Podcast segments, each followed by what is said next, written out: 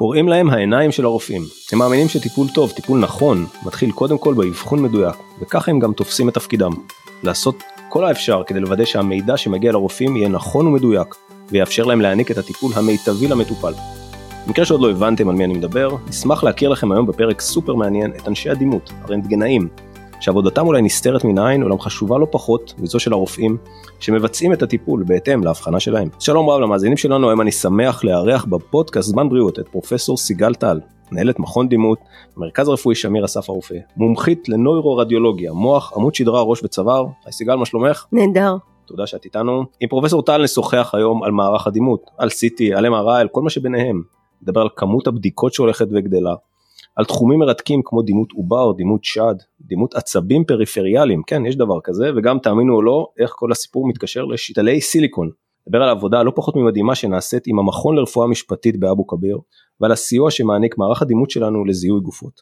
נדבר על מחקרים חדשים בתחום הדימות, ועל מה שצופן העתיד לתחום הזה, רמז, בינה מלאכותית הגיעה גם לכאן.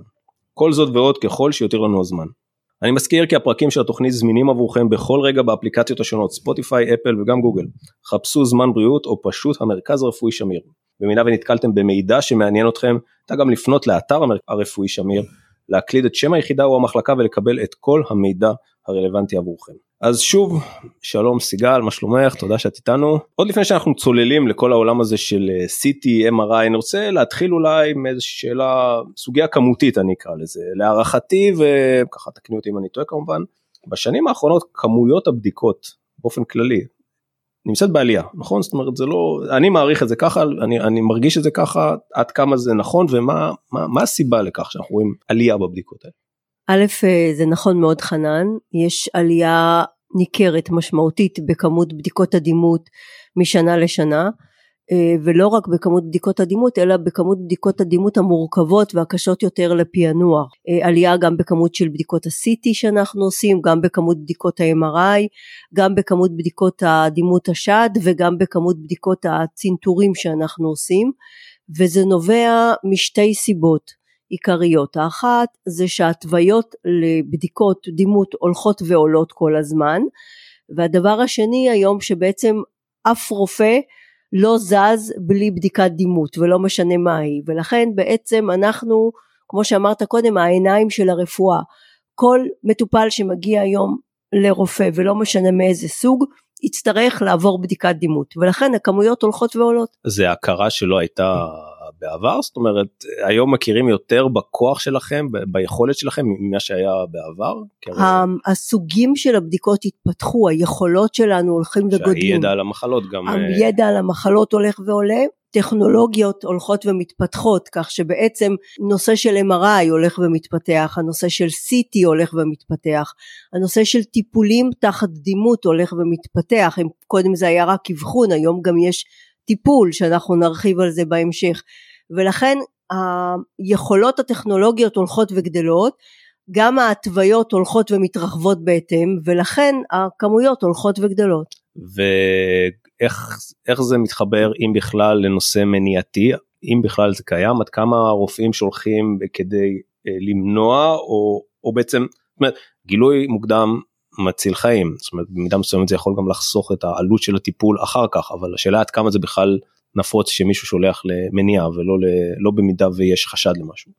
אז יש מחקרים על מתי יש התוויות לעשות גילוי מוקדם בבדיקות דימות, יש לנו שני תחומים גדולים שהוכחו שגילוי מוקדם הוא חשוב, האחד זה נושא של בדיקות ממוגרפיה ובדיקות MRI שד לנשים שהן בסיכון גבוה או נשאיות BRCA1 ו2 שנדבר, והתחום השני זה בדיקות CT חזה כסקר לאנשים מעשנים על מנת לגלות גילוי מוקדם של גידולים באנשים שמעשנים.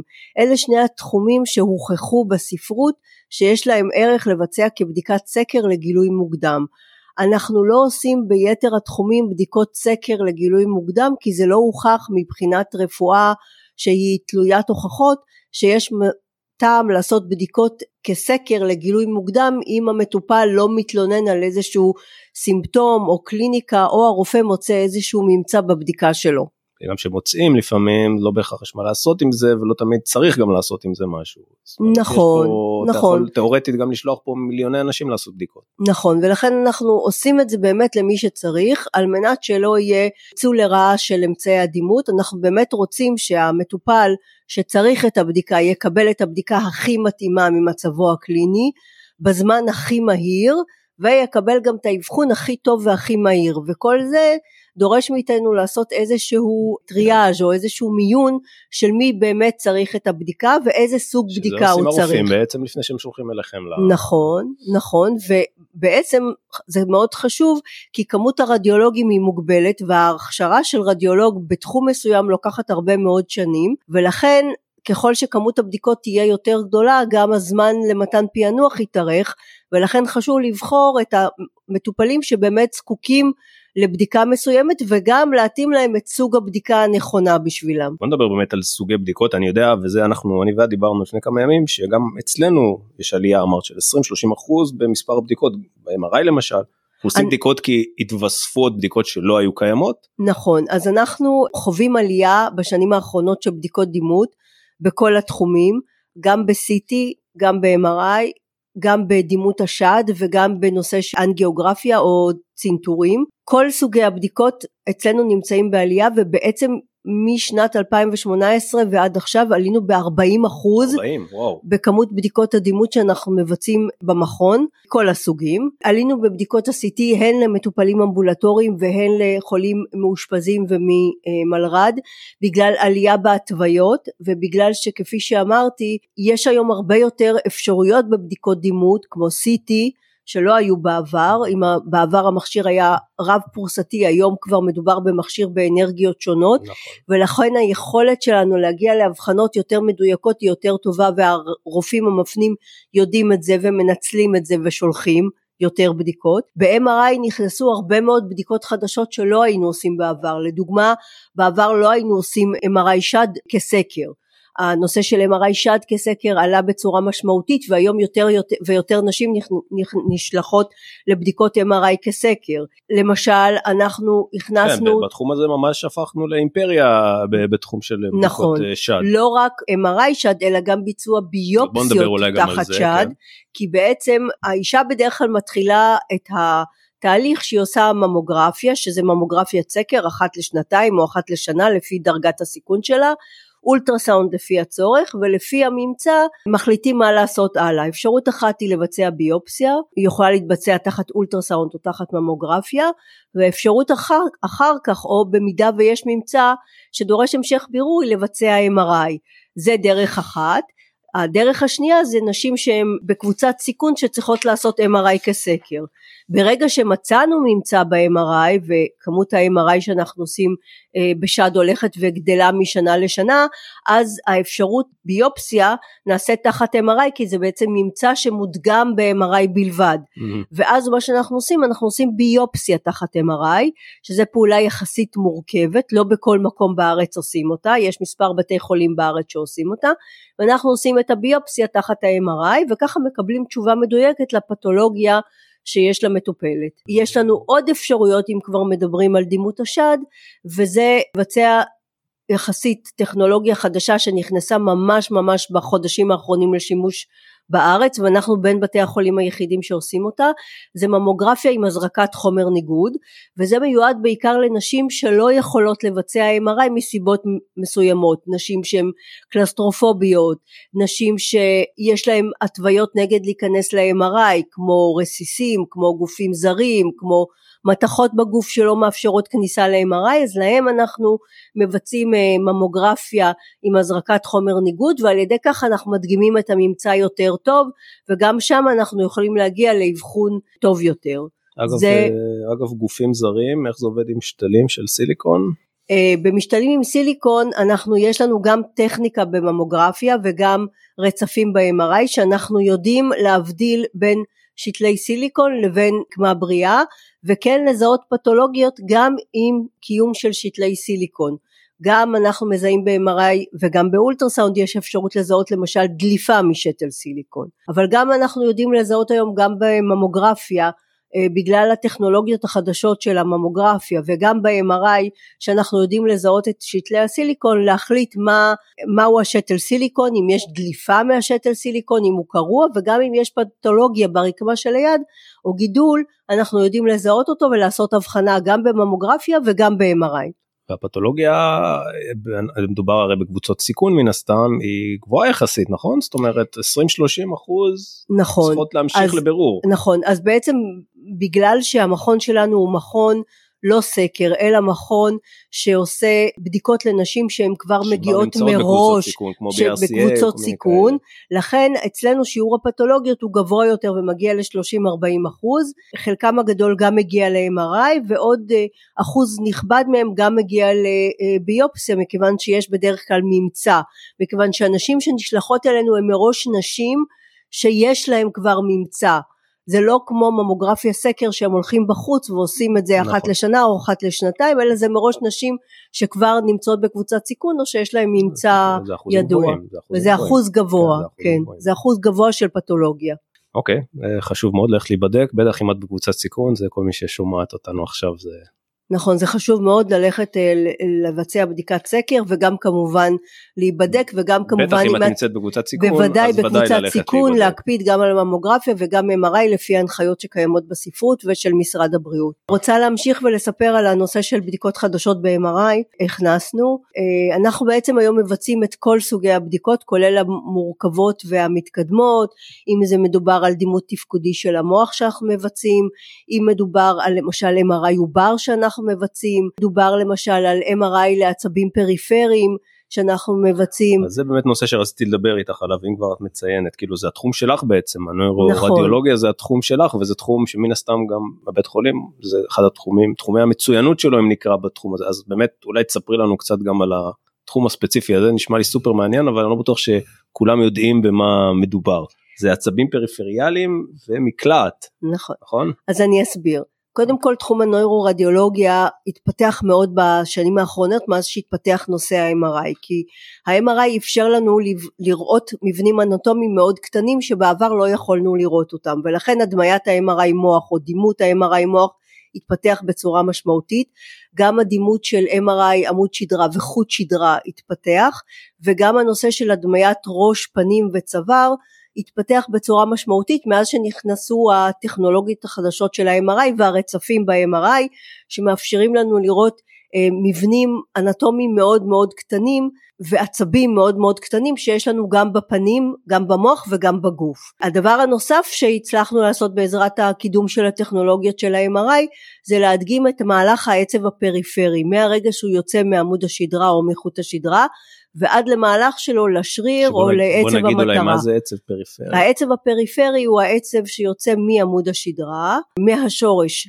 השורש יוצא מחוט השדרה, ממוצא השורש, המוצא שלו מתוך התעלה של עמוד השדרה, נקרא בהמשך העצב הפריפרי, והעצב הפריפרי הזה מוביל לשרירים שלנו בכל הגוף, ובעצם גורם לפעולה שלהם, לתזוזה שלהם, הנאה שלהם, לתחושה שלהם, כל הדברים שאנחנו מזיזים יד, אז אנחנו מפעילים עצב פריפרי, מזיזים רגל, אנחנו מפעילים עצב פריפרי. העצב הפריפרי הוא בעובי של מילימטר, ומאוד קשה להדגים אותו לכל האורך, ואנחנו, אני התחלתי את זה בארץ, בעצם הייתי הראשונה שהתחלתי להדגים את העצבים הפריפריים, נכון. גם את העצבים הפריפריים שיוצאים מחוט השדרה הצווארי, והולכים לכיוון הידיים, שזה נקרא המקלעת הברחיאלית, וזה העצבים שיוצאים מהצוואר והולכים לכיוון הידיים, וגם את העצבים שיוצאים מעמוד שדרה מותני ומובילים לאגן, לעקוז ולרגליים, וזה נקרא המקלעת הלומבו סקרלית, שזה בעצם מציין את העצבים שיוצאים מעמוד שדרה מותני ומעמוד שדרה סקרלי, ובונים בעצם את העצבים העיקריים שמספקים עיצבוב גם לרגליים, גם בחלק הקדמי שלהם וגם בחלק האחורי שלהם. ומה אנחנו רואים בבדיקות שעושים בדיקה כזאת? מה אנחנו יכולים לראות? קודם כל אנחנו מסתכלים על הרציפות של העצב. לראות שלא חוסם שום דבר. נכון, לראות שמשהו לא חוסם אותו, הוא לא קטוע, הוא לא קרוע, כמו במקרים של חבלה. הדבר השני, אנחנו מסתכלים על האות של העצב, אם הוא תקין או לא תקין. הדבר השלישי שאנחנו מסתכלים זה על מה יש מסביב לעצב, האם יש גידול מסביבו, האם יש הסננת השומן מסביבו, האם משהו לוחץ על המהלך שלו, איזה גוש או איזה ממצא אחר שלוחץ עליו, והדבר השלישי והאחרון שאנחנו מסתכלים עליו זה האם העצב עובר ההדרה אחרי הזרקת גדוליניום. בבדיקות MRI אנחנו מזריקים חומר ניגוד שנקרא גדוליניום, והוא צובע את האזורים הפתולוגיים בבדיקות, ואז אנחנו מסתכלים על העצב ורואים אם הוא עובר ההדרה כן או לא. ככה אנחנו יכולים לראות אם העצב פגוע כתוצאה מגידול שיש עליו, או כתוצאה למשל מנשים שקיבלו קרינה ויש להם פגיעה בעצב ומוביל ליד, ונשים שנגיד עברו סרטן שד וקיבלו קרינה, ולפעמים יש אחר כך סיבוכים לאחר קרינה, אז אנחנו יכולים לראות האם יש שארית גידול. זה תחום חדש יחסית, נכון? נכון, זה תחום שהוא יחסית חדש, הוא בין 7 עד 10 שנים, הוא יחסית חדש, אנחנו היינו הראשונים, נראה לי אנחנו היינו הראשונים בארץ שהכנסנו אותו, נכון, ואז אפשר לראות יש קשר לעובדה שאת זה תחום ההתמחות שלך, ושאנחנו הראשונים שעשינו את זה. כן, אני מאוד אוהבת דברים חדשים, והשתדלתי מאז שהגעתי לפה להכניס טכנולוגיות חדשות, אז אנחנו הכנסנו לא מעט טכנולוגיות חדשות בתחום הנוירורדיולוגיה, גם שקשורות לדימות מתקדם של הפנים, וגם לדימות מתקדם של עצבים פריפריים, גם הכנסנו את הנושא של הדמיית משתלים לפנים, והזרקות של חומרים, אז גם על זה רציתי לדבר איתך, שזה גם היה נושא חם של כל הנושא של הפולים הקוסמטיים לפנים, לראות את החומר שהוא זרק. כמה נשים, יודעת, כאילו אם יש MRI לבדיקות נזקים מהזרקות בפנים, שזה התחום בעצם שאנחנו מדברים עליו עכשיו, זה אומר שיש הרבה מאוד נזקים בתחום הזה, כי אחרת לא היינו מדברים עכשיו על תחום של בדיקות עד כמה זה, כמה נשים מגיעות עם נזקים של הזרקות? האמת שלא מגיעות הרבה, זה לא המון, יש סיבוכים שאנחנו רואים, שיכולים להיות או נדידה של ההזרקה, או תגובה אלרגית מיידית או מושת להזרקה, או יצירת תגובה דלקתית מסביב לאזור המוזרק. יש חומרים שהשתמשו בעבר והיום אנחנו כבר לא משתמשים בהם כל כך בהזרקות, כמו זה היה סיליקון לדוגמה, או חומר שנקרא ביואלקמית, שהיום אנחנו כבר פחות משתמשים בו בהזרקות, שהיו יוצרים יותר סיבוכים. היום אנחנו כבר משתמשים יותר בחומרים שהם פחות גורמים לסיבוכים וסיכונים, אבל עדיין אנחנו מדי פעם שיש סיבוך או תגובה אלרגית או שנוצר אבסס או כל סיבה אחרת נוצרת אסימטריה אחרי הזרקה, אז הכירוגים פלסטיים שולחים אלינו כדי שנדמה את זה ונעשה MRI לפנים ונגיד להם מה בעצם קורה שם, מה יש שם, מה מתפתח שם. והנושא השלישי בעצם שדיברת עליו מקודם, שאני גם חוזר אליו, זה הדימות עובר, נכון? עד כמה הבדיקה הזאת קריטית להבנת המצב שלו, ועד כמה היא תגיד משהו שהאולטרסאונד בעצם לא יגיד, או היא תשנה איזשהו, זאת אומרת, אני מניח שאם האולטרסאונד אומר שחלילה עובר לא תקין, לא בסדר, ה-MRI יכול לשנות את זה, או להחמיר אולי כן, לשנות לטובה, כן? כן, אז ככה, הנושא של MRI עובר גם כן זה משהו שנכנס בעשור האחרון, אולי קצת יותר, לא כל המרכזים בארץ מבצעים MRI עובר, אצלנו מבצעים MRI עובר, אנחנו נכנסנו לזה כבר לפני כמה שנים, זה ממש תחום התמחות ספציפי שצריך ללמוד אותו ולהתמקצע בו. אני מניח שכן, כי זה בכל זאת, זה להכניס מישהי בהיריון לשם. נכון, אין בעיה דרך אגב להכניס אישה בכל גיל של הריון ל-MRI, אנחנו רק בדרך כלל לא מזריקים גדוליניום בטרימסטר הראשון של ההיריון, אבל בעיקרון ניתן לסרוק אישה בהיריון בכל גיל של ההיריון במכשיר ה-MRI, ולפי ההנחיות העולמיות וגם הארציות זה לא מהווה גורם סיכון. זה נקודה אחת. הנקודה השנייה שבאמת היום כשיש ממצא בבדיקת האולטרסאונד שעושים בסקירת איברים, אז מבקשים השלמה על ידי MRI עובר, בעיקר לראות מבנים אנטומיים קטנים יותר במוח, לראות לדוגמה אם יש הרחבה של חדרים, האם לראות אם יש ממצא חוסם, האם יש דימום מוחי, האם יש אוטם מוחי, לפעמים האם יש גידול במוח, או דברים נוספים שאנחנו רואים באולטרסאונד. כל הדברים האלה אפשר לראות בעובר, נכון, ואז אנחנו מבצעים MRI עובר ואפשר לראות אותו.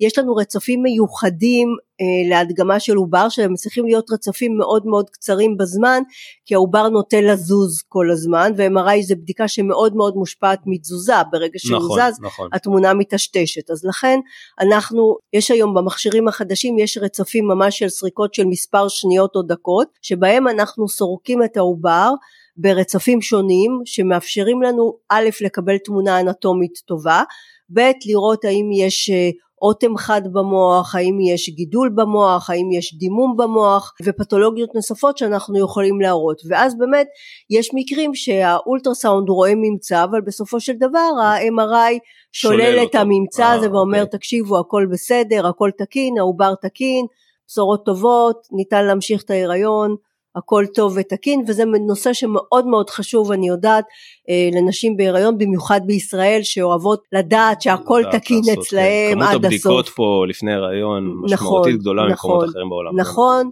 וזה ידוע, ואנחנו עושים את זה, ואנחנו מכירים את זה, ואנחנו מטפלים בזה, ואנחנו גם שמחים לתת תוצאות טובות, מה שנקרא, ובשורות טובות. אז בוא נדבר אולי, אז בשורות טובות זה מעולה, מעניין אותי לשאול גם על בשורות פחות טובות. איך זה עובד? זאת אומרת, אני מניח שצריכים במסגרת התחום הזה גם לבשר לאנשים דברים לפעמים לא נעימים. נכון.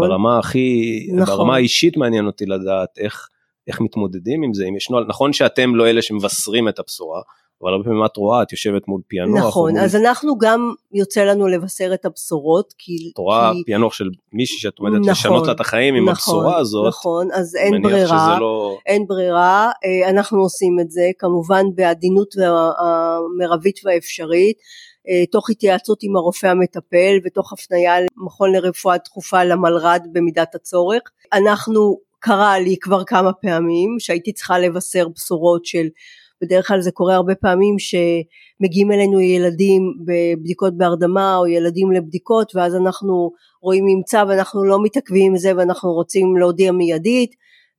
היו לי מקרים כאלה, ובדרך כלל אז אנחנו קוראים למשפחה, אנחנו מסבירים לה, אנחנו עושים את זה בעדינות, מסבירים שיש ממצא. היה לי כמה וכמה מקרים כאלה של ילדים שהבחנתי גידול במוח, רציתי להודיע מיידית כי לא רציתי לעכב את המשפחה, ירדתי מיד למטה בתום הבדיקה, קראתי להורים, סיפרתי להם, שלחתי אותם לנוירוכירורג ילדים. לא, זה בטח סיטואציות מאוד קשות. סיטואציות קשות, יש לחץ, הרבה פעמים בכי, מקבלים את זה קשה. אתם רנטגנאים, אבל במובן מסוים מרגיש לי שאתם הרבה מעבר לזה. נכון, אתם צריכים יותר רגישות.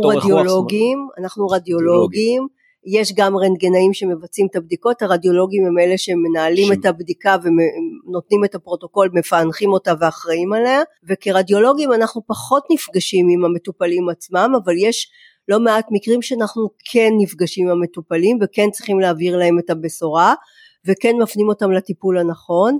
גם יש הרבה תחומים שאנחנו אלה שמטפלים במטופלים, לדוגמה בביצוע של ביופסיות אנחנו מטפלים במטופלים, בדימות השד אנחנו מטפלים במטופלים, בביצוע למשל אבלציות שלא דיברנו על, טיפולים תחת CT ואולטרסאונד, על ביצוע ביופסיות או ביצוע צריבה של גידולים, אנחנו אלה שעושים את הפעולה ומטפלים בחולים, וכמובן אנגיוגרפיה או בטיפולים פולשניים, בצנתורים פולשניים, אנגיוגרפיסטים שהם רדיולוגים ועברו הכשרה ברדיולוגיה פולשנית, הם אלה שמטפלים בחולים, בעצם הם עושים את כל הפעולה מההתחלה ועד הסוף, והיום הנושא של טיפולים פולשניים הולך והופך ליותר ויותר שכיח, כי הרבה מאוד מהפעולות שפעם היינו עושים בחדר ניתוח, בצורה כירורגית, עוברים היום לביצוע תחת אנגיוגרפיה, ועושים את הצנתורים הטיפוליים, ובכך אנחנו מונעים את הניתוח, והם אלה שמטפלים בחולים מההתחלה ועד הסוף.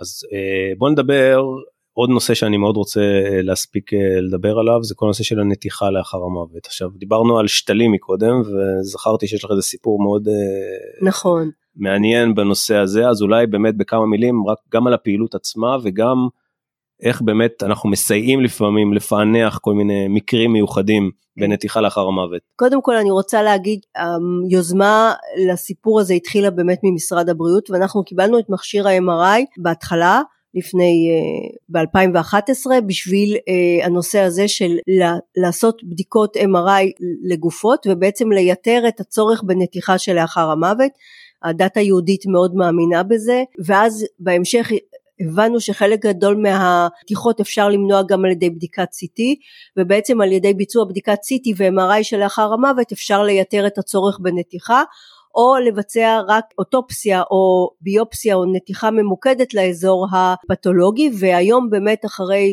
שנים של עבודה עם המכון לרפואה משפטית שנמצא תחת החסות של המרכז הרפואי שמיר, אנחנו מבצעים את כל ה-CT שלאחר המוות, ולפי הצורך אנחנו מבצעים גם MRI שלאחר המוות, בעיקר בילדים.